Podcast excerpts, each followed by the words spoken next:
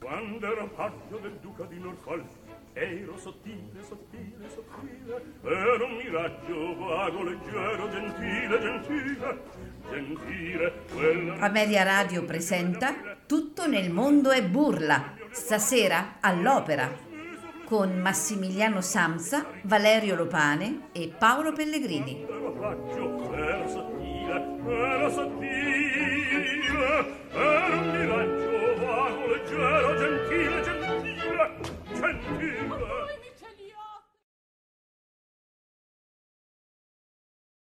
Tremenda cosa, s'intrepido, si prode e por morrà. Uom singular costui,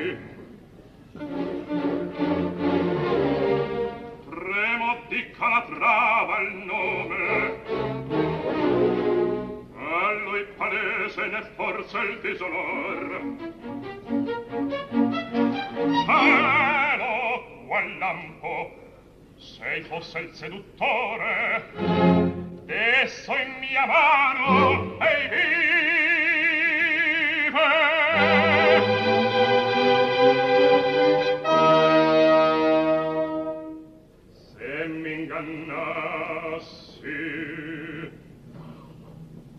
Questa chiave dica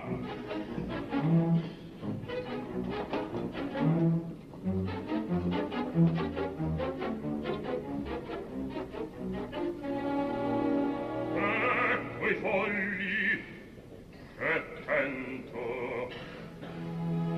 E la fe che giurai E questa vita debba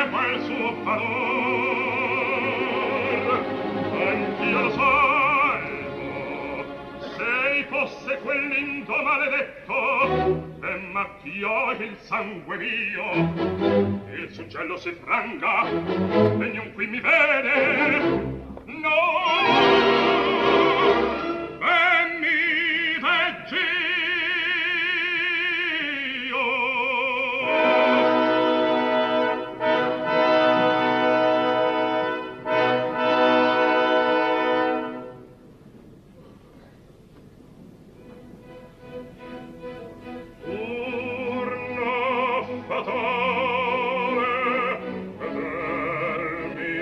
Mio destino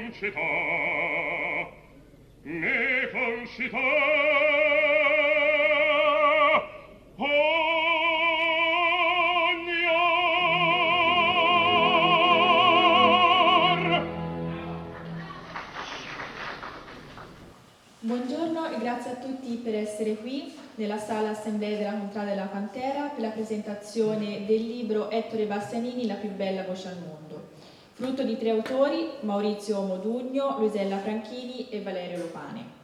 Tra i presenti appunto qui accanto a me Luisella Franchini, Valerio Lopane, la maestra Clara Mizzova, ex direttore della Corale Senese e qui in prima fila l'onorando priore Paolo Vannoccini, ai quali passerò la parola tra qualche istante. Bastianini per noi panterini è, oltre all'uomo e all'artista, un simbolo identitario. Ha di fatto creato la contrada per riconoscenza, perché nella contrada aveva visto la sua famiglia ed in famiglia ci si comporta così. Noi abbiamo un debito di riconoscenza perenne nei suoi confronti e mai ci stancheremo di ricordarlo e di celebrarlo. Con eventi come questo, ma anche e soprattutto con i racconti nelle sere d'estate in via San Quirico. Vi auguro un buon proseguimento e lascio la parola all'onorando priore Paolo Vanucci.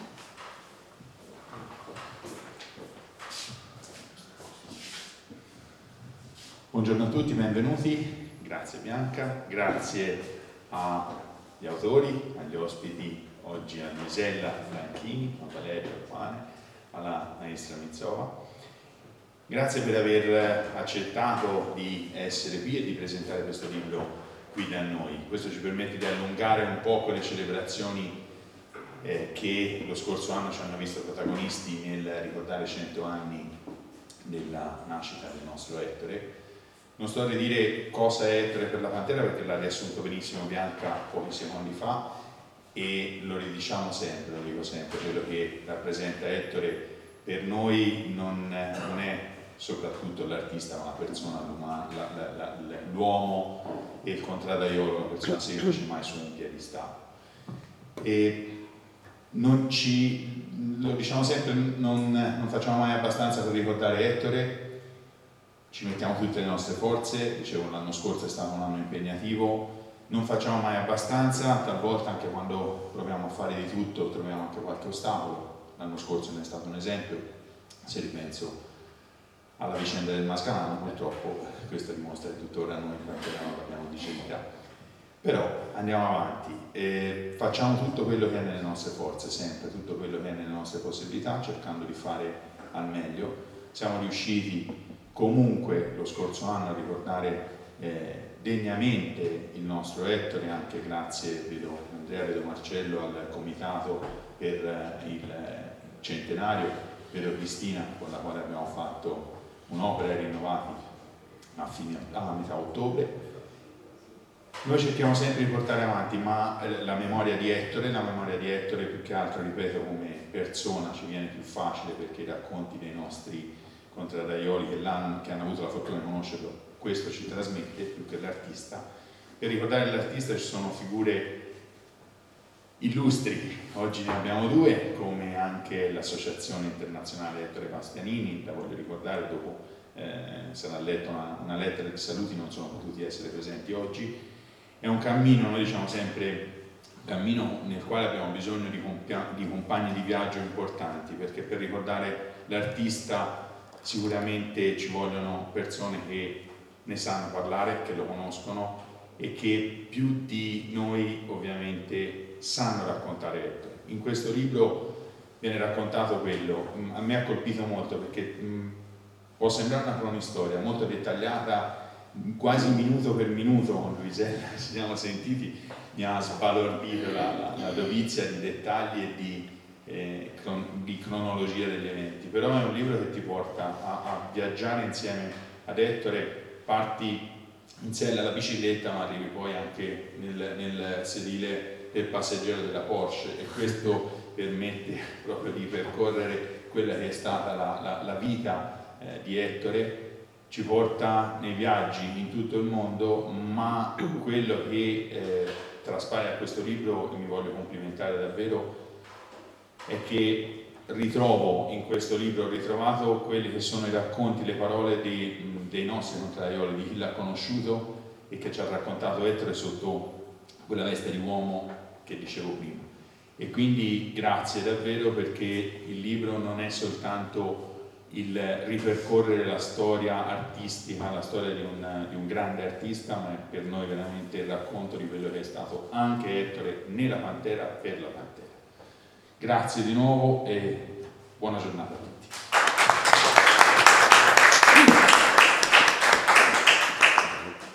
Leggo la lettera dell'Associazione Internazionale Culturale Musicale Ettore Bassanini. Carissimo Paolo, motivazioni varie non mi permettono di essere presente al prestigioso evento in oggetto che hai voluto ospitare col garbo e la cortesia che ti contraddistinguono per tributare un omaggio a Ettore Bastianini. Con queste poche righe invio a te, al popolo della Pantera e a tutti i convenuti il caloroso e compiaciuto saluto dell'Associazione Ettore Bastianini, augurando, come sicuro, sono sicuro avverrà, il pieno successo della manifestazione. Il volume, come ho potuto specificare recentemente a uno degli autori durante una nostra manifestazione pubblica della settimana scorsa, è un patrimonio degli autori che lo hanno fortemente e professionalmente voluto e scritto ed è anche un patrimonio dell'associazione che lo ha sponsorizzato. Tutti questi sforzi comuni contribuiscono a tenere viva la memoria di Ettore Bastianini, artista e capitano vittorioso, come d'altra parte avremo modo di celebrare insieme durante la mia programmata visita presso di voi il prossimo settembre. Quindi, rinnovandoti il ringraziamento per la vostra manifestazione di amicizia, ti confermo da parte mia la, pi- la piacevolezza di condividere con compagni di viaggio come voi tutto quanto contribuisce a onorare la grandezza di Ettore Bastianini. Con immuta stima e amicizia, Vito Stabile. Passo, passo la parola a Clara Pizzapà. Grazie, carissimi, buongiorno. Chi non mi conosce sono una senese di adozione e volevo solo dire che eh, nel 2012, quando si fece una serie di festeggiamenti per duplice anniversario, cioè 90 anni della nascita e 45 della morte di Ettore Bastianini, noi abbiamo avuto il nostro comitato che era eh, presidente il compianto Gelmetti che è venuto a mancare l'anno scorso, direttore d'orchestra che era veramente di un'umanità e, e di una gentilezza unica. Questo solo a margine. Noi a quei tempi, nostra Bibbia, diciamo, riguardo a Bastianini è stato il libro biografico della Boagno, che era abbastanza esauriente, cioè, conteneva tante tante informazioni anche per quelli che non erano magari eh, così eh, fan di Bastianini. E per questo io adesso, all'uscita di questa nuova biografia, vorrei porre una domanda all'autrice che in che cosa consistono quest, questo nuovo materiale che ha aggiunto a questo nuovo libro che, e quali sono le fonti che, eh, a quale si è appoggiato per avere un, un, qualcosa in più, cioè un valore aggiunto. Grazie. Buongiorno a tutti e grazie di essere qui. Io voglio dire che quando vengo a Siena io eh, mi trovo sempre a casa. Infatti tutte le volte che vengo dico adottatemi e io mi fermo. Chiusa questa parentesi, cosa c'è di diverso? Cosa è successo in questi 30 anni? Innanzitutto, ehm, il libro è stato dedicato a due persone, Gilberto Starone, che è venuto a mancare l'anno scorso e che, senza il quale il libro non sarebbe stato scritto, e che aveva già collaborato con la signora Boagno, ma in questi 30 anni ha ampliato il materiale su Bastianini. Negli ultimi anni ho avuto il piacere e l'onore di lavorare con lui. Eh, c'è un'altra persona di cui io fra poco leggerò le parole, che è l'altra dedicataria ed è la signora Manuela Bianchi Porro, che è stata non solo la fidanzata di Ettore Bastianini, ma ha condiviso con lui il palcoscenico negli anni d'oro di Ettore, essendo una danzatrice del corpo di ballo della Scala. Un'opera per esempio dove erano insieme sul palcoscenico era l'Adriana Le Couvreur eh, del 58 o il Ballo in maschera del 1960. Ehm, la signora era già stata citata da Marina Boagno, ma poi gli anni sono passati e ha donato alla biblioteca Donizetti di Bergamo, al Museo Donizettiano, tutto il lunghissimo, parlo di 25 lettere, telegrammi, cartoline, che costituivano eh, la storia del suo rapporto con Ettore Bastianini e particolarmente con noi, con me, con Valerio, ha, oltre a darci le sue lettere su cui lavorare, ha raccontato quello che era la storia del loro rapporto e queste diciamo sono le due fonti principali. E poi altre persone, io anche qui ho avuto il piacere e l'onore di parlare con eh, la mamma dell'amico Andrea Teribocchi seduto qui davanti a noi, Franca Mannati, la sorellina di Ettore Bastianino, le figlie dei maestri Ammannati, ho avuto il piacere di essere accolta nella sua bella casa, di parlare a lungo con lei e di apprendere dalla sua voce particolari sul giovane Ettore che altrimenti sarebbero stati sconosciuti.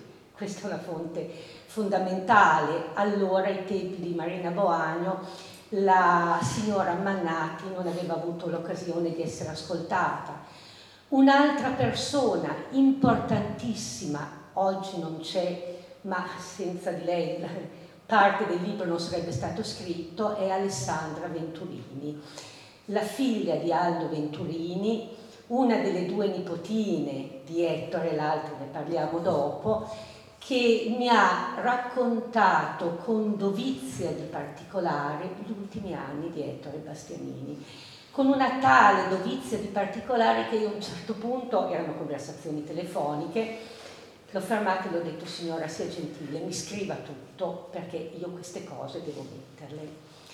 E l'altra persona che voglio ringraziare, la ringrazio qui ma non vuole parlare, è l'altra nipotina, è Emanuelita Sozzi, la figlia dell'amico di Vigo Solzi, eh, la quale ha condiviso con noi, prima di tutto ci ha dato la sua amicizia, che è la cosa più importante, poi ha condiviso lettere, ricordi, scritti, eh, ci sono eh, telegrammi che mandava il suo nonno Ettore dall'America che sono nel libro.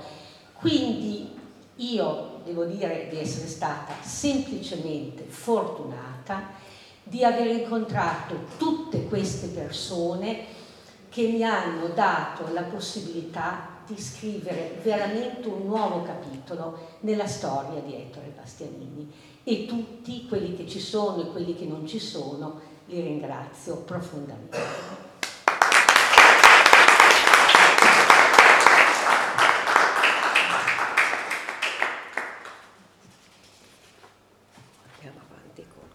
Sì, allora diciamo che ehm, in questo momento forse un momento importante è anche parlare del, della vastità del, del, repertorio. Innanzitutto eh, il repertorio di Ettore Bastianini è stato veramente, veramente grande e tra le prime eh, pagine che sono state registrate anche la prima registrazione è un live ed è appunto La Dama di Picche. E quindi Luisella, so che è uno dei tuoi brani preferiti, sì. quindi è giusto che lo presenti tu.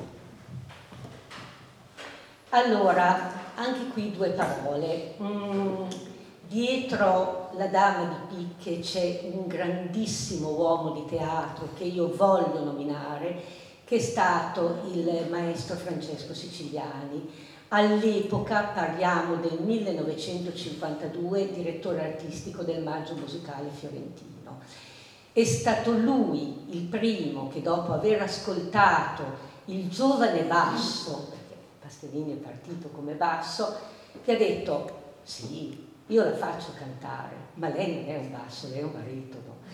Eh, questo perché dall'inizio, mm, dove lui poi Valerio lo spiegherà meglio di me, è partito come basso, la sua voce si è evoluta ed è approdata poi a quella di baritono.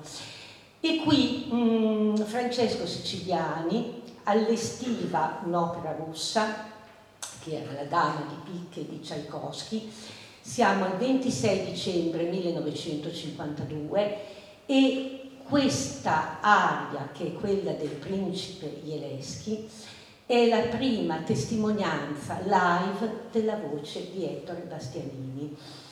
Eh, sentirete questa voce bellissima, ombrata, appassionata, matura e mm, la critica quella sera scrisse che era nato una nuova stella nel firmamento canoro e diranno poi in seguito che quella sera a Firenze è nato il baritono Ettore Bastianini e questa è l'aria del secondo atto del principe Jeleschi, aria stupenda, io vamo ahimè d'immenso amore.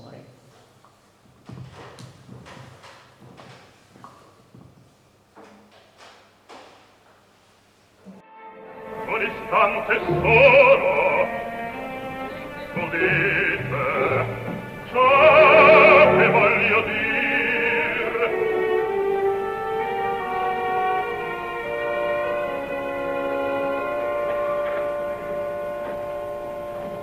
Io amo ahimè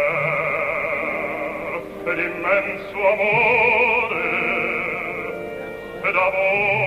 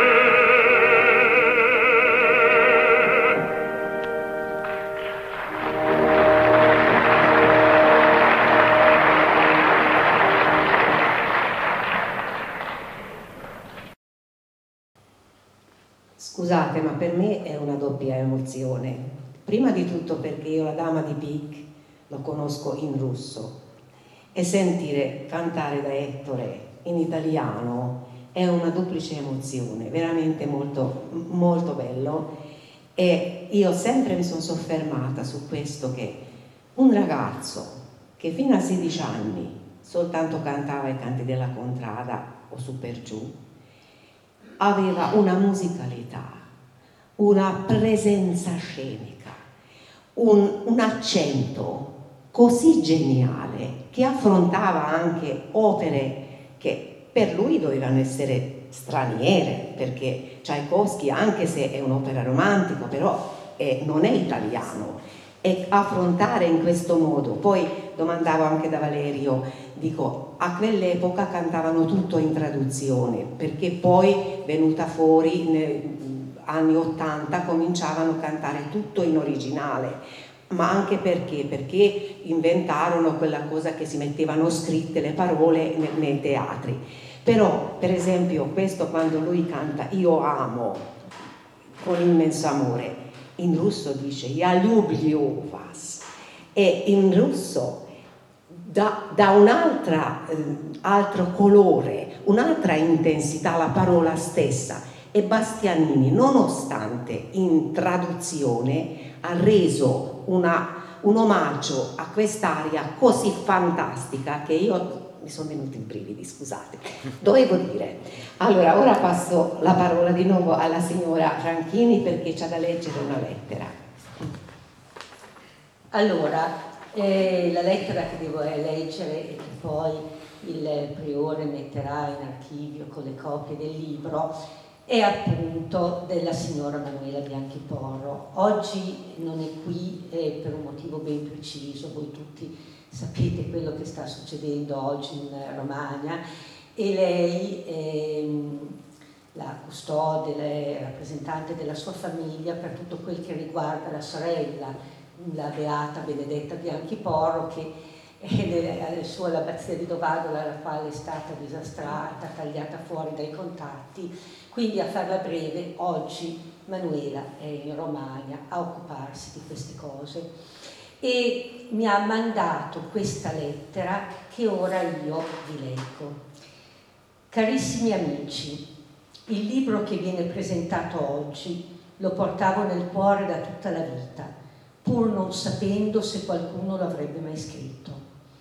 Quando l'ho avuto fra le mani, ho sentito la voce di Ettore così come l'ascoltavo quando lui era con noi. La contrada era la sua famiglia, così come lo è stata quella dei maestri ammannati. Quella che oggi non è potuta essere a Siena è soltanto la mia persona fisica, perché Manuela, con il cuore, con la mente, con tutta se stessa, è con voi. In tutti questi anni venire a Siena è significato per me tornare a casa, perché mi sentivo fra amici e ovunque vedevo Ettore, fra le vie della sua città e fra le persone che gli volevano bene. Voi mi avete accolta con calore e amicizia, come se mi aveste sempre conosciuta e sono grata ad Arturo Viviani che mi ha invitata alla messa del 24 settembre dell'anno scorso alla Chiesa del Carmine per i cento anni dalla nascita di Bastianini. Porto nel cuore il calore del vostro saluto alla cena incontrata dopo la messa e le braccia alzate a salutarmi quando sono uscita. Il vostro saluto è sempre nel mio cuore, grazie. Tornerò ancora da voi e oggi Luisella e Valerio non sono solo gli autori della biografia, ma gli amici che hanno raccolto con amore e rispetto le parole di Ettore nelle sue lettere e il sincero ricordo di chi gli ha voluto veramente bene e non l'ha mai dimenticato. Vi abbraccio tutti e ricordate che Ettore nei successi della sua folgorante carriera nei più grandi teatri del mondo portava sempre Siena nel cuore. Vi voglio bene, Manuela.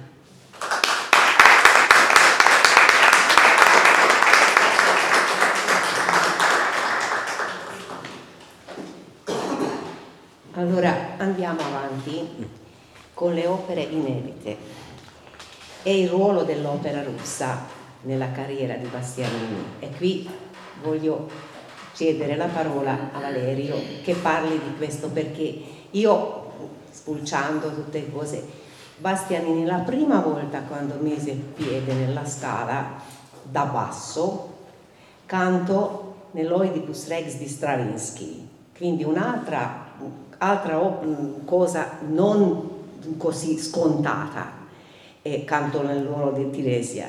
E poi, ora poi lo vi dirà lui approfonditamente, debutto alla Scala con un'opera russa. Assolutamente. Allora, innanzitutto buongiorno e eh, commozione è sempre altissima in queste situazioni, anche perché Luisella ed io ci sentiamo veramente accolti, siamo in famiglia, io vedo Andrea, vedo Manuelita, vedo questa, questa sala e sento fisicamente la continuità, la continuità di, di Ettore come, come senese che ha sempre portato avanti questa origine con enorme determinazione e straordinario orgoglio. Il fatto di, di essere panterino poi in maniera ancora più, più forte. Ettore ha avuto una, una storia, soprattutto nei primi anni, una storia familiare non facile, come capitava e come capita molte volte. E qua abbiamo la, la presenza fisica di quella che è stata la sua duplice famiglia, la famiglia della Pantera con cui si è sempre identificato e la famiglia Ammannati di Ribocchi che è stata la, la sua famiglia di lezione. Manuela dopo questo bellissimo incontro ci disse in macchina adesso ho capito, ho capito tante cose di, di Ettore e sicuramente questa duplicità familiare ancora oggi si percepisce tanto. E essere accolti con, con affetto sincero per noi è veramente un, un, dono del cielo come è stato tutto la storia con e Bastianini a cominciare dal mio incontro con Manuela, l'incontro con con Luisella la nascita della finestra sul lago, la nascita del mio pensiero per te, che sono gli altri due libri che Luisella prima e, e poi io in seconda battuta, fino ad approvare, eh, appunto a giungere a questo che è un testo assolutamente strutturato e completo, completo perché ha degli elementi in più, come diceva Luisella, in ambito biografico, importanti, determinanti, e ha degli elementi in più a livello critico, e questo è un aspetto. Diciamo che le opere russe diventano un elemento straordinario nel, nel cammino musicale di Ettore Bastianini. Lui incomincia con, eh, con, la Traviata, quindi con un repertorio, se vogliamo, molto tranquillo, per certi versi scontato, dopo il cambio di, di registro. Ci sarà poi un Rigoletto, incomincia con le opere che saranno poi la base del suo grande repertorio, quindi fondamentalmente molto verdi, eh, canto verista, eccetera. E grazie a Siciliani incomincia questo cammino russo, con la presenza che è determinante perché Ettore era anche uno straordinario attore per misura e anche un uomo di una bellezza fisica che dava credibilità al, alle vicende. E quindi il suo grande momento, purtroppo non abbiamo testimonianza, è l'Eugenio Nieghin alla Scala, il che lo, lo rende immediatamente, anche per la particolarità del personaggio che si attaglia perfettamente al clima malinconico che ha sempre caratterizzato molte delle figure di, eh, di Ettore Bastianini a fronte di una straordinaria nobiltà, si attaglia perfettamente a questa figura. E quindi le opere russe hanno avuto questa determinata validità. Poi abbiamo Guerra e Pace, che per la struttura dell'opera, come il romanzo per certi versi, è un'opera profondamente corale, con numerosi personaggi, ma devo dire che la parte di Andrei e accanto anche la figura di Natasha della Carteri, che è diciamo anche l'altro personaggio che emerge da questo grande affresco narrativo, hanno dei momenti grandissimi. Il delirio appunto di, di Andrei è una delle pagine più alte di Bastianini, anche perché riesce a rendere perfettamente lo spessore come poi sarà in Mazzepa. Quindi queste opere russe, quando ormai Bastianini è un artista affermato, diventano determinanti e sono molto particolari nel suo cammino. A fronte di questo altre opere, diciamo fuori dal repertorio, acquisiscono un certo tipo di caratteristica. Innanzitutto abbiamo un tributo importante al repertorio francese, che è la Thais con la parte di Atanael. La parte di Atanael è quella di un bass bariton, cioè fondamentalmente una voce che sta a metà strada tra quella del basso e quella del baritono. E eh, la parte appunto di, eh, del, del canto è straordinaria per la passionalità e soprattutto la diciamo, la carnosità del timbro. La vicenda è la dannazione per certi versi di questo sacerdote sedotto dalla bellezza di Thais e il dubbio, l'incertezza e soprattutto mi dà l'occasione di, di chiarire un aspetto fondamentale. I maestri ammannati non hanno errato nella identificazione della voce di Ettore Bastianini la voce come tantissimi elementi fisici vivono di un'evoluzione. Il nostro corpo non è il corpo, per certi versi verrebbe da dire purtroppo, che avevamo vent'anni fa. I giovanissimi godono ancora di questi benefici, però diciamo per chi ha superato i 35 diciamo che si incomincia a percepire questo. Il corpo è in evoluzione l'organo fonatorio è un organo in continua evoluzione a fronte poi della crescita tecnica, eccetera, eccetera. Cioè un cantante cresce sempre. E quindi la questione è molto evidente. Ettore Bastianini per il colore, ed è questa la straordinarietà di Ettore Bastianini, è assolutamente un basso. Il colore ambrato, morbido, il velluto è quello di un basso. L'evoluzione vocale ha dato la straordinaria possibilità di dare a Ettore Bastianini la possibilità di raggiungere con la sua vocalità vette alte del pentagramma, che sono quelle legate all'ambito del baritono. L'organizzazione vocale, qui non voglio entrare in dettagli tecnici perché non è pertinente, comunque rimane quella di un basso. Lo studio quindi strutturale tecnico rimane quelli dei coniugi ammannati, a cui va tutta la nostra straordinaria riconoscenza, perché senza di loro il miracolo vocale di Ettore Bastianini non ci sarebbe stato.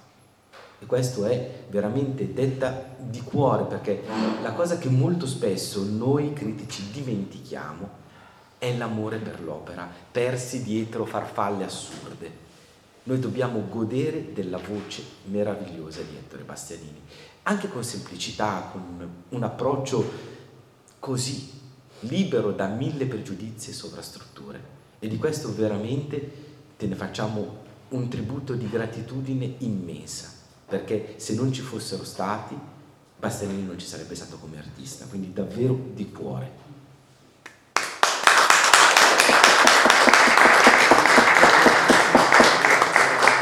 E dall'altra parte abbiamo poi la crescita straordinaria di Bastianini a livello vocale. Abbiamo parlato di numerosi inediti. Purtroppo abbiamo la perdita di un inedito straordinario che è Il Pirata di Bellini, opera leggendaria per la presenza della Callas e di Corelli. È, stato, è sicuramente il buco più grande della discografia bastianiniana. Quindi questo ruolo belcantistico. Altra pagina fondamentale, la battaglia di Legnano, opera comunque verdiana, però non perfettamente nota e legata al repertorio. Abbiamo poi, sempre in ambito francese, il Faust, che allora veniva eseguito con la bellissima aria Santa Medaglia, una, un'aria grandissima, sempre difficilissima in traduzione, evidentemente. E poi abbiamo soprattutto importanti incursioni del teatro del Novecentesco quello che c'è rimasto non è esattamente teatrale, ma è veramente, io lo consiglio perché è un oratorio, che è appunto un oratorio di Perosi, la passione di Cristo, in cui Bastianini appunto fa il ruolo di Cristo, ed è mh, purtroppo l'incisione fortunatamente l'abbiamo, purtroppo la qualità è veramente limitata e comunque fortunati ad averla, in cui si vede questa straordinaria creazione del ruolo di Gesù Cristo. Anche perché il dettato di Perosi, che è molto mh, libero da schemi, immaginatevi che è un lunghissimo declamato. E nel declamato Bastianini, avendo una delle grandi qualità, è la dizione e il fatto di essere toscano, quindi è un elemento fondamentale di aiuto anche per la perfetta colore delle vocali, eccetera, lo rende veramente un grandissimo. Quindi la mh, ricchezza vocale di Bastianini è veramente grande e soprattutto non ha un limite a livello diciamo di stile o di autore e soprattutto, e questa invece è una dote esclusivamente sua, un talento enorme. Il talento è un talento musicale veramente geniale, che è quello di riuscire a fargli cogliere in un'epoca in cui alcuni parametri tecnici, stilistici ancora non c'erano, perché diciamo che la grande svolta avverrà siamo negli anni 60, quindi Bastianini era della generazione appena precedente, ha comunque assorbito a livello intuitivo lo stesso aspetto che fece la Callas, cioè rapportandosi istintivamente ma con una giustezza di esito veramente strabiliante, per certi versi anche più mh, insperata e inimmaginata anche rispetto a cantanti eccezionali come sono state la Callas, perché Bastianini riesce ad essere in ogni ruolo incredibilmente adeguato, anche in un ambito tecnico. E questo è uno degli aspetti che, eh, che vedremo poi dopo appunto nella parte critica. Allora, io aggiungerei soltanto a quella frase che ha fatto Dianzi che senza la coppia Mannati Bastianini non sarebbe diventato Bastianini, ma non soltanto per la scoperta della voce, perché loro erano musicisti di altissimo livello e appena aperto bocca capivano subito che materiale c'era, ma la preparazione musicale, perché Bastianini non, non aveva preparazione musicale assolutamente. E quello che l'hanno insegnato gli ammannati non si può misurare nemmeno, perché talmente grande era la dedizione e la, la capacità di trasmettere a un ragazzo, un ragazzino, perché 16 anni è un ragazzino, l'amore per la, per la lirica, perché cantare cantavano tutti, ma la lirica era un'altra cosa che secondo me è immenso e per questo vorrei anche dare la parola ad Andrea che dica due parole perché lui degno nipote degli ammannati.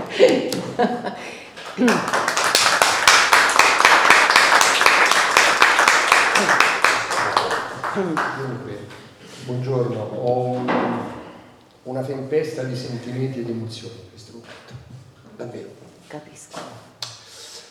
Non, riesco neppure a ricordare com'è che ci siamo incontrati con Valeria e con Luisella, perché evidentemente negli ultimi, negli ultimi, anni Ettore ha tessuto una tela incredibile. L'incontro, parto, parto sì dall'incontro. Allora, intanto prima di una cosa, immaginate, immaginatevi, mi piace immaginare quella Siena che tutti noi vorremmo rivedere e rivivere Ettore con la bicicletta porta le paste a giro per Siena cantando perché semplicemente lavorava nella pasticceria dello zio Caro del, appunto, dello zio di Marcello. Lo zio Caro, quindi immaginatevi Ettore che mentre lavorano cantano, cantano, ma cantano già la, sapevano già cantare anche, cioè sapevano, conoscevano la, la, la lirica, dicevano le opere.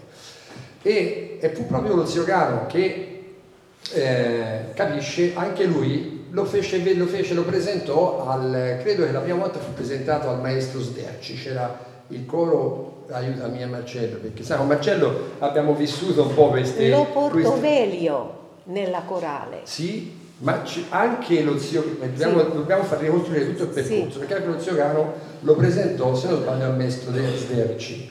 Quindi anche chi ci lavorava insieme facendo le paste, diceva questo... C'è Roma. È tutto nel libro, anche il maestro Sderci, c'è tutto. Lo so, ma io ancora non l'ho letto, assolutamente non l'ho letto, perché aspettavo questo giorno. e, ehm, E poi dopo subentra appunto, io ho una registrazione di una cassetta che nel 1987 la, eh, la Alessandra Venturini intervista mia nonna e quindi ho questa registrazione. E accanto a loro due c'è una signora che io non viene nominata quindi non so chi è, che a un certo punto racconta, e mi piace sempre recitarla questa cosa, perché si fu noi a portare Ettore dall'Ammannati. Una sera, si parla del 1938, chiaramente quindi c'è già stato questo aggancio con il mondo musicale, però dice siamo noi, si portò Ettore una sera, sera lì che ora vieni su con noi e ti si porta a, davanti all'Ammannati. E da lì con questi coristi di allora portano da Ettore dagli Ammannati e, e loro sentono per la prima volta la sua voce. Allora, io quando presi la corale nel 94 c'era ancora, eh, perché c'erano delle figure storiche nella corale, e c'era Velio Puccioni che cantava nella sezione di bassi baritoni e raccontò, perché lui conosceva molto bene Ettore da, da, da giovane, perché lui già era anziano, e raccontò che preparavano un concerto e si lagnavano i, la coppia ammannati che mancavano i bassi. E loro già diverse volte tentavano di portare Ettore nella corale, ma lui dice, ma io mi vergogno, ma io non lo so, ma io... insomma faceva un pochino il difficile. Allora l'hanno chiappato Ettore proprio due Marcantoni e l'hanno portato di peso nella corale e l'hanno detto ecco maestra qui c'è un basso e la, eh, la signora Ammannati li guardò e poi ha detto proviamo almeno la voce. E quando lui aprì la bocca e poi fece quel fa basso dello sparafucile, rimasero letteralmente folgorati di, di, Ettore e di questo materiale. E lì cominciò la sua storia, diciamo, con, con la coppia Ammannati. Quindi lui, come diceva prima Valerio, vita difficile, ragazzo di strada, e quindi trovare una famiglia che lo, lo adotta è stata un, una benedizione. Quindi ecco, um, mi, mi, piace immaginare questa Siena, questi, questi rapporti umani veri e sinceri. E, ehm, e poi però ecco, io chiaramente so, beh, bimbo, bimbo, quindi eh, Ettore purtroppo non l'ho, non l'ho conosciuto, conservo gelosamente il telegramma che lui nel 62 mandò per la mia nascita ai miei genitori. E, ehm, e poi c'è questo incontro, eh, torno, si salta nel tempo, si arriva all'incontro tra eh, Manuela e la mia mamma nel maggio del 19 e anche lì fa parte della tela, della tela tessuta da, da Ettore, perché questo incontro me lo ricordo bellissimo eh, e proprio in quell'occasione anche Manuela mi disse la stessa frase che diceva adesso ho capito. Ora ho capito, perché chiaramente Manuela non capiva come mai un un ragazzo con appunto figlio di NN, la cui madre per sdebitarsi con i miei nonni per il fatto che gli insegnavano a cantare eh, eh, andava a stirarli, gli lavava i panni, glieli riportava, Ettore stava da fare, andava a accompagnare la mia mamma a scuola, eccetera. C'è la lettera, vero, non l'ho letto, c'è la lettera della mamma. Certo, ovviamente. Certo. La lettera della mamma di Bastiani. C'è anche la fotografia che tu mi hai dato. Eh sì, la foto che io ho ritrovato tra l'altro nel materiale, vi potete immaginare, mia mamma ha conservato gelosamente per la vita, con una, con una delia mi diceva mi raccomando non le buttate via queste cose, mi raccomando. E quindi l'incontro con Manuela e da lì poi è partita tutta la nostra, la nostra opera, diciamo. Io semplicemente dissi no, io queste cose le devo, le devo scrivere, invece no, cosa feci? Ho registrato la mia mamma e il mio papà che mi hanno, hanno raccontato tutto ciò che io poi ho, ho passato a Luisella, per cui ehm, mi piace pensare che, che Ettore è qui e che sta finendo di, ha finito di tessergli la pena. Poi ecco là, lo sguardo è caduto su Manuelita. Manuelita, con lei, cioè, sentir raccontare tutte le cose eh, familiari di Ettore con tutti voi della Pantera è, sta, è, un, è, stata una cosa bellissima. Quindi ecco, che altro devo dire? Eh, grazie, grazie Ettore.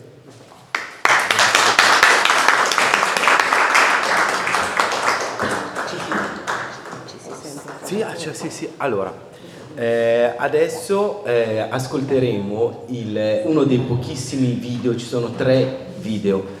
Il primo è un video Rai del, del 57 eh, fatto negli studi Rai, è stata incisa prima la, la, banda musicale e poi è stato fatto un video ed è un trovatore del 57. Poi abbiamo invece la registrazione di un'opera live del 58 del San Carlo, che è la Forza del Destino, con quello con cui abbiamo aperto, e poi c'è una registrazione, diremmo noi oggi, eh, di eh, Pirata, che è quella del, del Trovatore.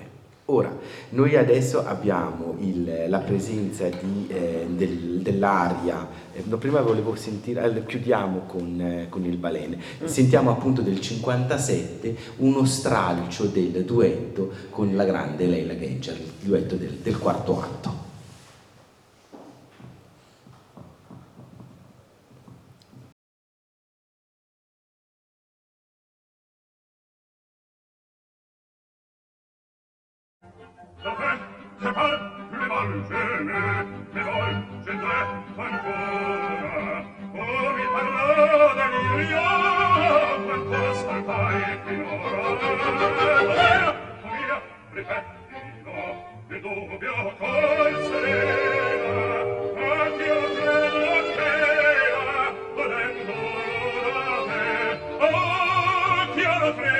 Andiamo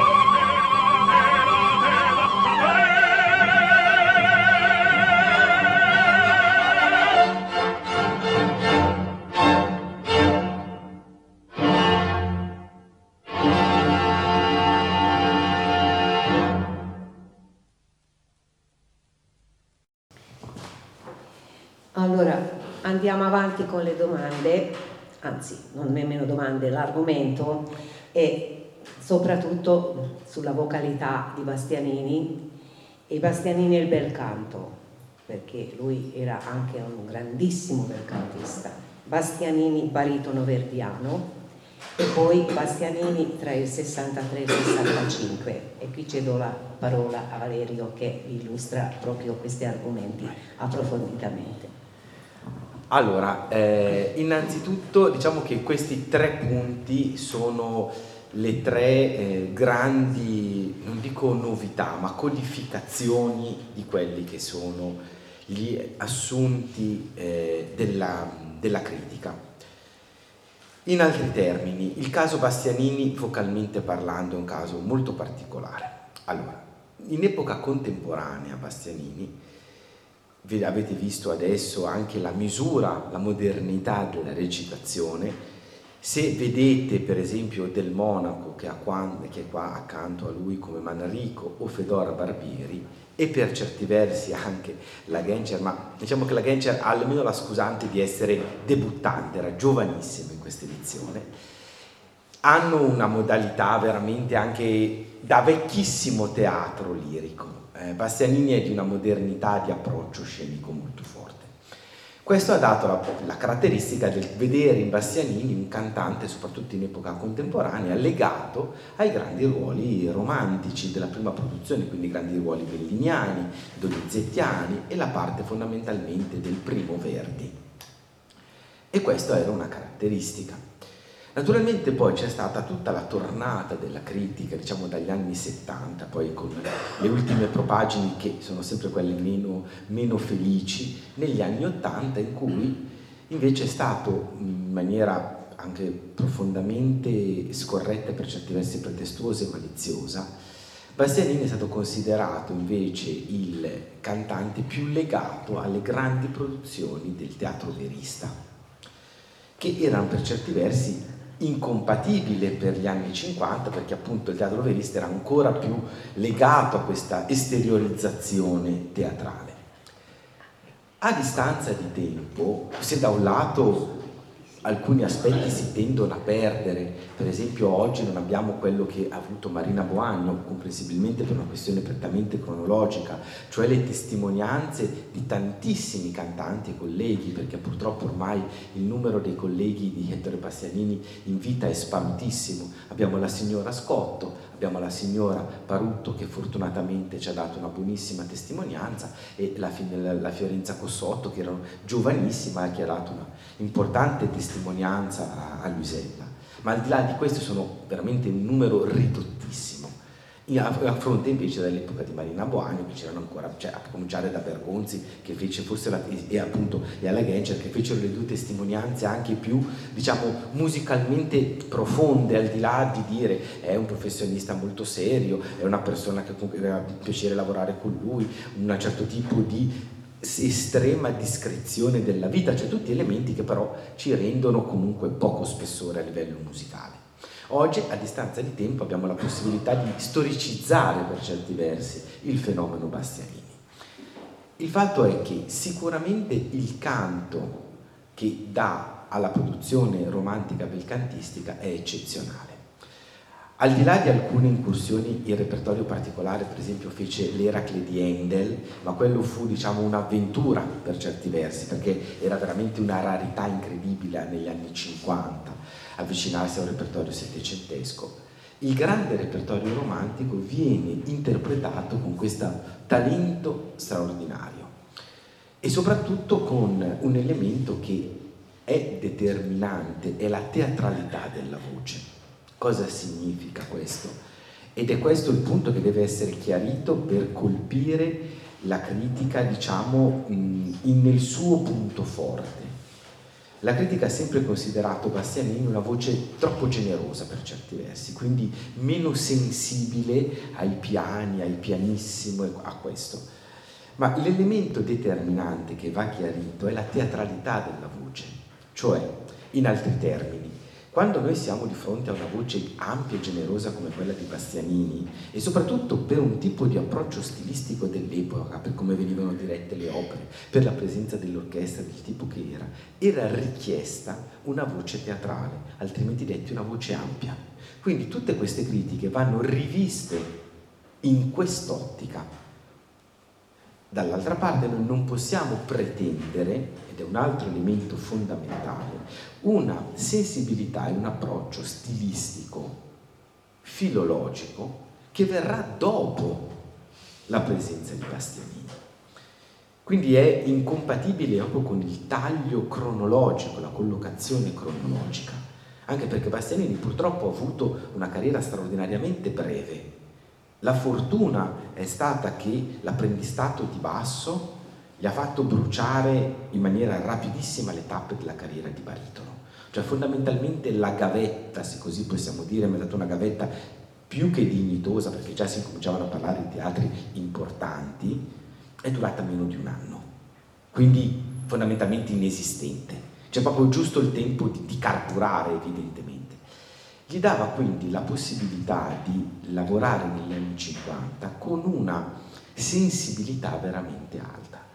In questo noi dobbiamo più avvicinarci appunto alla figura della Callas, al cui Donizetti, per esempio, non è mai stato imputato nessuna mancanza stilistica, ma si, si risentono le stesse caratteristiche del canto di Bastianini, anzi per certi versi la capacità vocale di Bastianini, soprattutto su un livello tecnico e quindi anche una restituzione interpretativa, in molte pagine è anche superiore alla pura vocalità tecnica della Callas, avendo la Callas per esempio degli elementi di disuguaglianza che Bastianini mancano completamente, un'intonazione perfetta che in alcuni casi alla Callas non è che, cioè i difetti di ogni cantante esistono evidentemente, non esiste un cantante perfetto. E questo è il primo punto che bisogna assolutamente capire e chiarire e fortunatamente siamo riusciti Maurizio Modugno a dare un suggello più alto del mio perché è un critico che ha un nome che io spero di riuscire, non dico a, a riguagliarlo, ma almeno a crearmene uno. Maurizio Modugno è una realtà della musicologia, quindi giustamente ha più autorevolezza di quello che posso avere io, ed è importante, perché io dico una cosa che viene suffragata da un, un critico di maggiore respiro. E lo stesso discorso riguarda eh, Verdi. Verdi è il compositore di Bastianini. Il cuore del suo repertorio è il repertorio verdiano, anche perché proprio abbraccia dalle prime produzioni in cui si vede questa modalità belcantistica, pensiamo ad Hernani, pensiamo a una delle creazioni più spettacolari che è la battaglia di Legnani di cui parlavamo prima, il ruolo di Nabucco, il corpo centrale della trilogia popolare fino a giungere alle opere della piena maturità in cui il Renato e il, appunto, il Ballimaschera e il Posa del Don Carlo sono forse le creazioni più alte di Bastianini. E anche lì, al solito, ognuno poi si sceglie, come è giusto che sia, il suo Bastianini a livello di, di cuore ma non, può, non, si può negare che appunto Renato, piuttosto che abbiamo visto eh, il Don Carlo di, eh, di Vargas, di, eh, della Forza e ancora evidentemente il, eh, il Marchese di Posa siano forse le sue creazioni più elevate. Questo perché la mancanza della verdianità di Bastianini, soprattutto portata avanti da, da Celletti e dagli suoi epigoni, è legata a un, un sfortunato evento che è una cattiva edizione, anche lì poi io ho cercato di ricostruire dalle critiche, dalle testimonianze, del famigerato Rigoletto dell'aprile del 62 alla Scala. Bastianini era in un momento molto particolare della sua vita, di profonda mh, confusione e ansia, sua madre stava morendo, lui faceva avanti e indietro tra Milano e, Sca- e Siena appunto per stare vicino alla madre, un momento molto confuso di stanchezza fisica, di non concentrazione. E fece questo Rigoletto. Un Rigoletto che comunque aveva dei tratti innovativi, o meglio, eh, si avvicinava a un approccio differente e questo fu mh, causa di un gravissimo mi è successo che divenne poi ingigantito nella critica successiva. E purtroppo si è portato avanti il discorso, un sillogismo perfido, cioè se sei un, un baritono verdiano devi essere un grande Rigoletto. Rigol, Bastianini non è stato un grande Rigoletto e quindi non è un baritono verdiano. Un qualcosa che anzitutto non è detto che un baritono verdiano deve per forza essere un grandissimo Rigoletto, perché evidentemente già le basi sono scorrette di questo sillogismo, ma più si va avanti, più è, è fuorviante. Le incisioni in studio con Gavazzeni prima e la parte comunque cospicua, quasi completa, il Rigoletto di Chicago del 62, ci attestano un grandissimo Rigoletto. E quindi, a fronte di questo, abbiamo poi tutta la grande produzione verdiana, che è assolutamente, è lì che dimostra la grandezza di Bastianini. Ultimo punto è invece una parte che, di cui sono particolarmente fiero ed orgoglioso, perché è diciamo la, la mia firma, se così vogliamo. Mm, nel 62, con probabilmente una prima diagnosi in tasca e quindi la, la volontà di, di sentire una, una, seconda opinione. Mm, Bastianini che avrà poi a, a Vienna nel, nel, gennaio con gli eventi che conosciamo, cioè Bastianini decide di, eh, di sospendere la relazione con Emanuela Bianchi Porro senza dargli ulteriori spiegazioni, avendo non puoi stare accanto a una persona anziana, una persona che può essere malata, cioè non gli vengono dette le cose in maniera chiara, la relazione viene troncata da Bastianini. Evidentemente con tutta questa situazione molto pesante, il Rigoletto in aprile non è andato bene, giunge alla scala con l'opera Il Trovatore. In questo Trovatore veramente abbiamo una evoluzione dell'introspezione vocale di Ettore Bastianini. Veramente la volontà di andare più a fondo nella natura profonda del personaggio. Poi sappiamo che immediatamente dopo i primissimi impegni appunto nel gennaio a, allo Staatsoper a Vienna, eh, sospende, va a fare il primo ciclo di terapie radio a, a Berna e poi riprenderà. E c'è questa seconda parte di carriera che va dal 63 al 66, che Marina Boagno, nell'altro suo libro su Bastianini, che appunto i personaggi di Bastianini, nella prefazione dice semplicemente io non voglio toccare il dopo malattia, cioè dal momento in cui incomincia la terapia dal, dal febbraio-marzo del 63. Al contrario io ho dato un grande spessore a queste allestimenti, anche perché c'è un ottimo eh, corredo di, di incisioni. È evidente che, anche per una questione prettamente fisiologica, un, una persona che è sotto terapia, quel tipo di terapia con la modalità diciamo, proprio medica dell'epoca, ha una fisicamente debilitato e il cantante canta con il corpo. Cioè, la risposta del corpo è fondamentale per un cantante.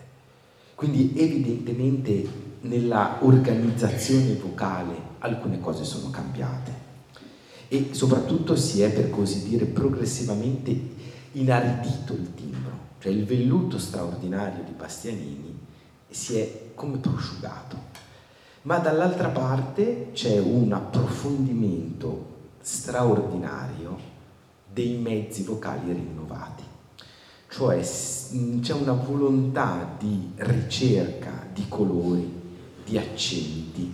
È come se si fosse reso conto che la voce, prima straordinariamente bella, e cre- quella bellezza vocale crea ipso fatto il personaggio, anche perché aveva una tale nobiltà nell'emissione che l'elemento di continuità tra tutti i personaggi di Bastianini è la nobiltà del gesto vocale Evidentemente questa nobiltà è quella di un nobile che si rende conto di essere, tra virgolette, decaduto perché gli mancano questi strumenti e quindi deve lavorare percorrendo altri cammini.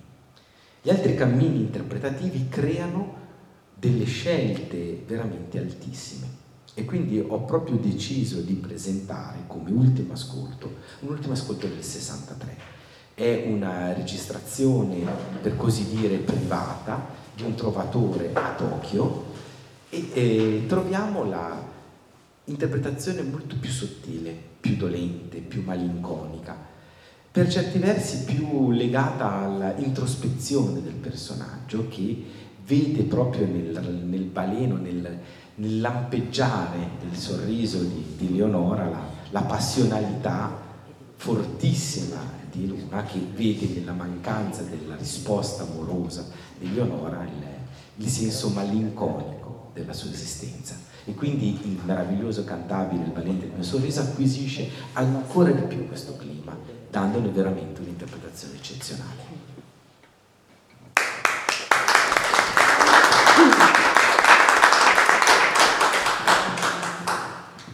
Molto funziona sì, molto bella questa analisi. Volevo solo aggiungere una cosa. Quando comincio a parlare de, de, dei piani di Bastianini che è stato criticato, eccetera, allora mi è venuto subito in mente, va bene, un'altra generazione più giovane, la Mirella Freni. La Mirella Freni, una grandissima voce, è stata criticata perché non faceva pianissimi. E Mirella Freni rispose, questa è la mia voce, questa è la mia organizzazione vocale, basta che io susciti emozioni, non importa dei pianissimi. Fu una risposta bellissima, a mio avviso. Questa è una cosa. Poi ora volevo passare eh, la parola alla signora eh, Franchini per un'altra domanda. Allora, io volevo concludere quello che Valeria ha detto. Eh, Devo dire una cosa, io sono stata molto coinvolta dall'analisi di Valerio perché io ho imparato da lui e vicino a lui quanto era grande Bastianini nella sua organizzazione vocale e tecnica dopo la diagnosi. Io vorrei solo a questo punto aggiungere due parole di quegli anni sull'uomo Bastianini. Innanzitutto, noi abbiamo in mano la diagnosi dell'infoepitelioma del 17 gennaio 1963 a Vienna. Però tutte le persone di cui ho letto e con cui ho parlato sostengono che c'è stata una diagnosi negli Stati Uniti a New York dal professor Giuseppe Perrotta nel novembre del 62. Questo è quello che hanno detto Franco Corelli e, Mari- e Carlo Bragonzi separatamente a Marina Boano. Abbiamo le loro testimonianze. Questo è quello che ha sempre creduto Manuela Bianchi Porro e aggiungerò poi un piccolo episodio, è quello che ha sempre creduto Gilberto Starone, quello che ha dedicato la sua vita a Bastianini. Quindi praticamente che cosa succede? Eh, Bastianini torna dagli Stati Uniti 7 dicembre 1962, c'è questo stupendo trovatore eh, della cui organizzazione vocale ha parlato Valerio, per quel che può valere è il mio conte di luna preferito, proprio per questa introspezione psicologica. Il 22 dicembre Bastianini firma l'atto di acquisto dell'alloggio di Sirmione, l'ha comprato dall'ingegner Bianchi Porro, il papà di Manuela. Il, eh, fa l'ultima recita di Trovatore dell'anno alla Scala il 30 dicembre ci saranno poi ancora tre recite. Del 63 sarà sostituito da Aldo Frotti. Bastianini non finirà più quel trovatore. E poi mh, mm, chiede praticamente proprio uso la parola implora la mamma della fidanzata la signora Bianchi Porro di lasciare che Manuela lo accompagni a Vienna Emanuela era stata allevata con una grandissima severità, fino ad allora, nei cinque anni del loro rapporto, non erano mai stati via da soli, c'era sempre chi leggerà il libro, la famosa Gove, Eletta Frezzotti che li accompagnava, questa volta sono soli. E mm, a Vienna ci sarà poi la conferma con tutto quello che accade. Ecco, io vorrei dire questo. Mm, mai, secondo me, in un artista l'uomo e l'artista si sono fusi così profondamente.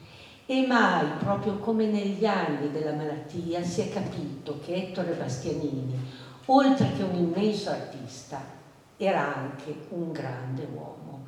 Tutti l'hanno testimoniato.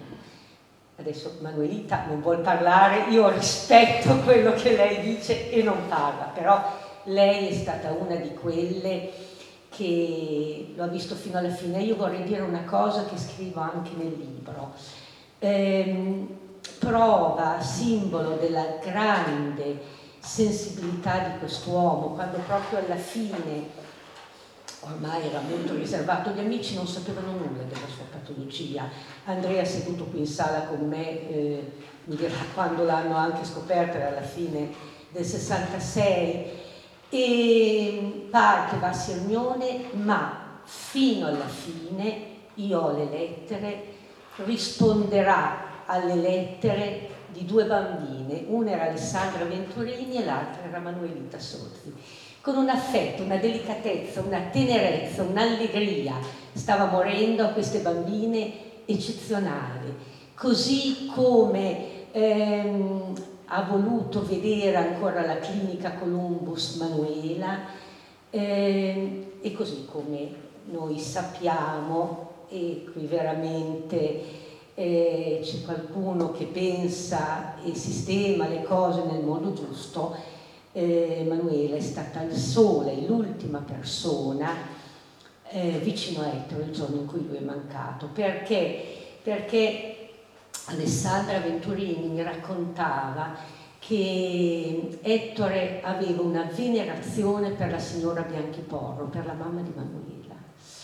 E mm, quel quella mattina del 25 gennaio l'infermiera vede che lui è alla fine e chiede se voleva qualcuno, lui chiede dalla mamma di Manuela, stava al piano di sopra. L'infermiera sale, conosceva benissimo Bianchi Porro, lei era dipendente anche delle terme di Sermione, il cui direttore tecnico era l'ingegnere Bianchi Porro, sale e la signora quel giorno a Milano non c'è. Agnese Righetti, ridiscende, va a suonare Manuela ed è lei che corre, praticamente Ettore muore fra le sue braccia, quindi anche lì c'è stato un senso di giustizia finale. Eh, però quest'uomo che porta nel cuore gli affetti più cari, c'è questo epistolario, io ho sempre detto una, una cosa quando presentavo le lettere, la lettera più bella di Ettore Bastianini, io l'ho lette tutte quelle che lui ha scritto, bellissime, l'ha scritta non a Manuela, non agli amici, l'ha scritta alla mamma di Manuela, da quella clinica di Berna dove lui faceva le terapie, dove le chiede perdono del dolore inflitto alla figlia e a tutta la sua famiglia e spiega il suo gesto. Ecco, vorrei concludere così. Quello non era solo un grande artista, quello era un grandissimo uomo e questo noi e voi non dobbiamo mai dimenticarlo. Grazie.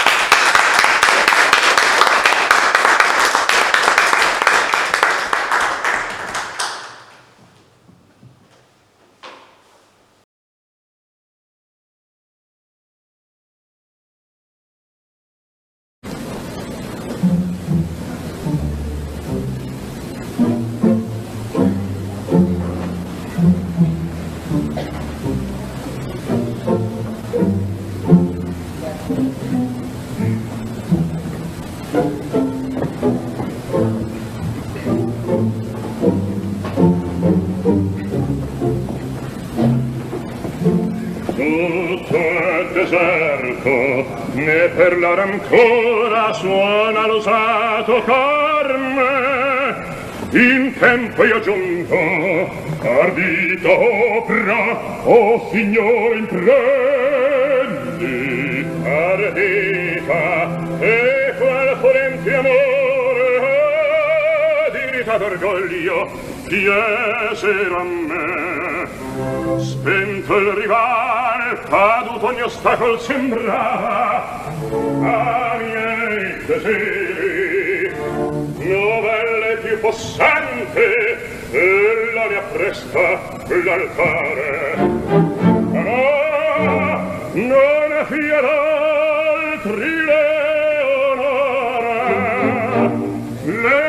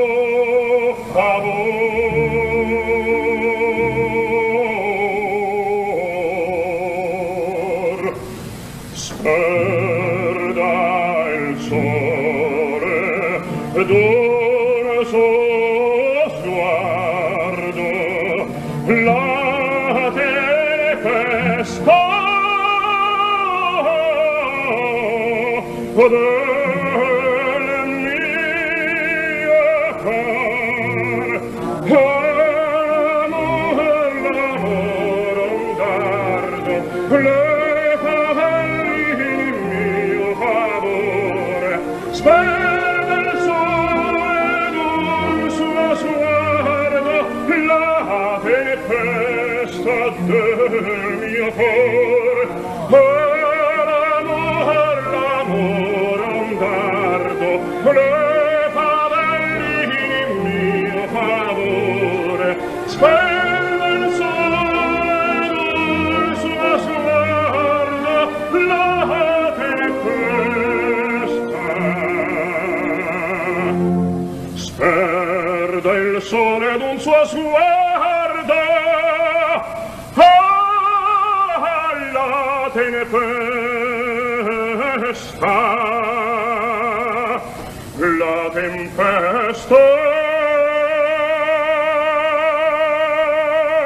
Hello?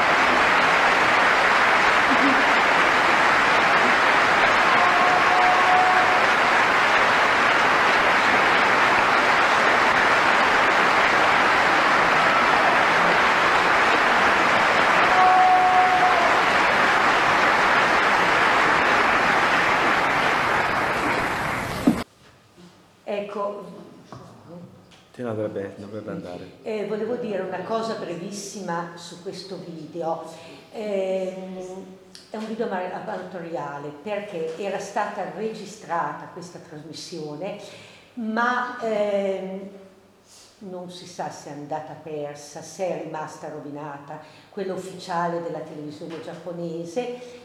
E anni dopo è uscito questo video amatoriale, e lo si vede, eh, a cui manca il primo atto però era stato un trionfo, ecco, volevo dire solo quello.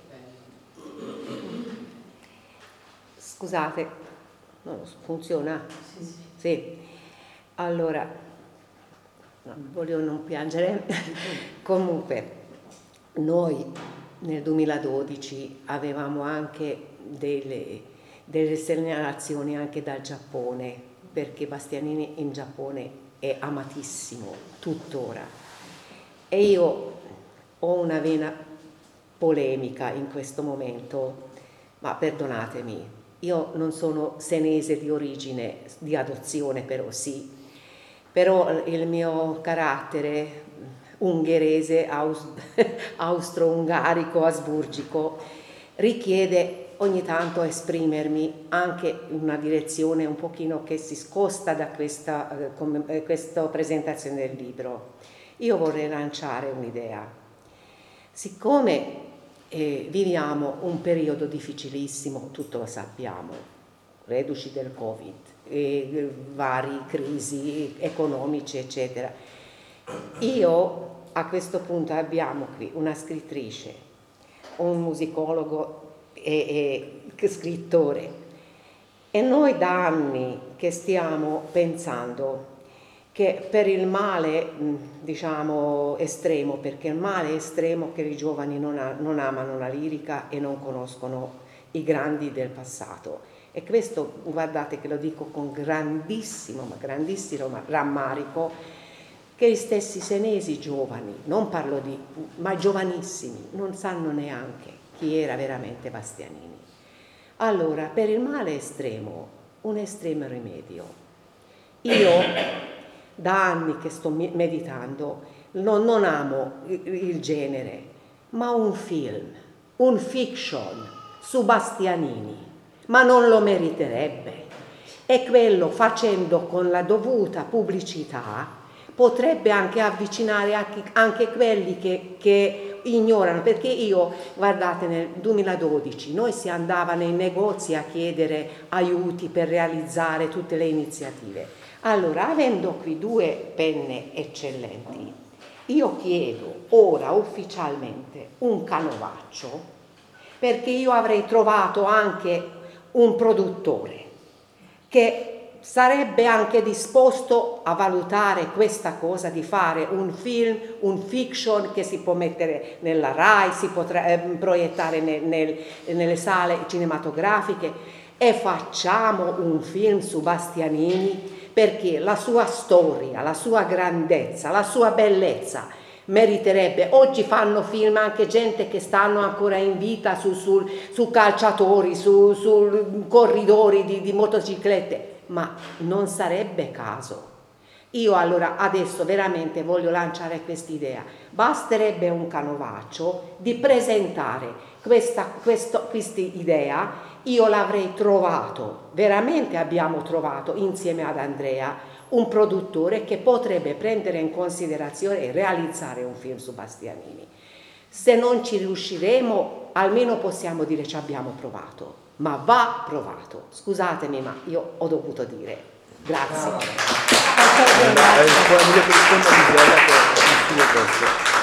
Allora, eh, devo raccontare un altro episodio, sempre legato a quello che diceva la signora. Clara. Qua, eh, Clara, quando abbiamo pubblicato il mio pensiero per te, cioè le lettere eh, che coprono questi cinque anni di vita di Bastianini inquadrati da me a livello storico-biografico e da Andrea a livello musicologico, eh, l'ha letto un amico regista mio. Mi ricordo sempre, mi ha guardato e mi ha detto, ma è vera questa storia? E ho detto, sì, è vera. Fa, ma non è possibile una cosa del genere. Ho detto, ho tutto, tutto il materiale che volete. Fra l'altro, aggiungo una parola, c'è anche del materiale inedito ancora, c'è il video girato da Andrea alla sua mamma, alla signora Franca Mannati, che Andrea mi ha passato, e ci sono i famosi filmini 8x8 che la Gove girava a Ettore e a Manuela durante i loro viaggi. C'è tutto, ci sono lettere, abbiamo scritto tre libri. C'è un canovaccio, io credo che lo faccio a occhi chiusi di notte, proprio, cioè te lo so a memoria, non ho neanche bisogno. Eh, cioè, perché, come dice Andrea, quel libro che il priore Frelemani ha 400 note, 400, L'editore Paolo Zecchini mi prendeva in giro e mi chiamava l'insegnante perfezionista. Io ero insegnante prima di... E io gli ho sempre detto, Paolo, tutto deve essere documentato parola per parola. È una storia talmente straordinaria che sembra veramente un romanzo che se io non documento le virgole, gli eventi, tutto quanto, la gente non ci crede. 400 note. Quindi pensate quel libro eh, come è stato fatto, come è stato strutturato il canovaccio. Ma il canovaccio c'è già, si può trarre in qualsiasi momento con tutte le testimonianze possibili e immaginabili. E permettete se aggiungo, oltre a Manuelita, ad Alessandra Venturini, ad Andrea, con Manuela Bianchiporro ancora con noi. Quindi eh, la signora Bianchiporro ha oggi 82 anni, è una splendida signora eh, che ha grazie ad un'eccellente salute, però vi prego veramente non aspettiamo poi tutto quello che io dico. Io e Valerio siamo qua. Assolutamente. Ha totalmente, completamente a disposizione. E vi aggiungo anche una cosa, chi ci conosce sa che da anni io e Valerio lavoriamo quotidianamente insieme, ringraziando i vari Skype, internet, tutto quello che c'è.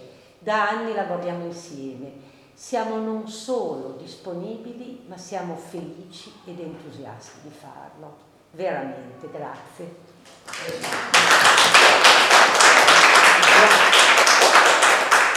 Grazie. Allora io, perché io so libro, tutto quanto, so perfettamente la vostra preparazione, il vostro amore, la vostra passione. Certo. Però per, produ- eh, per, presentare, questa è cosa proprio sì, certo. pragmatica, per presentare a un produttore ha bisogno non tante cose, soltanto due pagine. Certo, certo. E questo io aspetto da voi quasi subito. Perché ho veramente la, va bene, allora, la, prof, la professoressa noi la chiamiamo la professoressa. La professoressa l'ha messa in agenda e siamo a posto. Ecco no perché questo veramente va presa a, a volo perché abbiamo veramente la possibilità eh, di, di fare i primi passi e io spero che la cosa andrà. Grazie grazie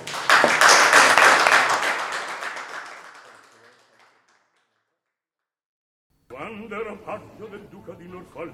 Ero sottile, sottile, sottile ero un miraggio vago, leggero, gentile, gentile gentile quel... a Media Radio ha presentato Tutto nel mondo è burla stasera all'opera con Massimiliano Samsa, Valerio Lopane e Paolo Pellegrini. Quando ero paggio, ero sottile, ero sottile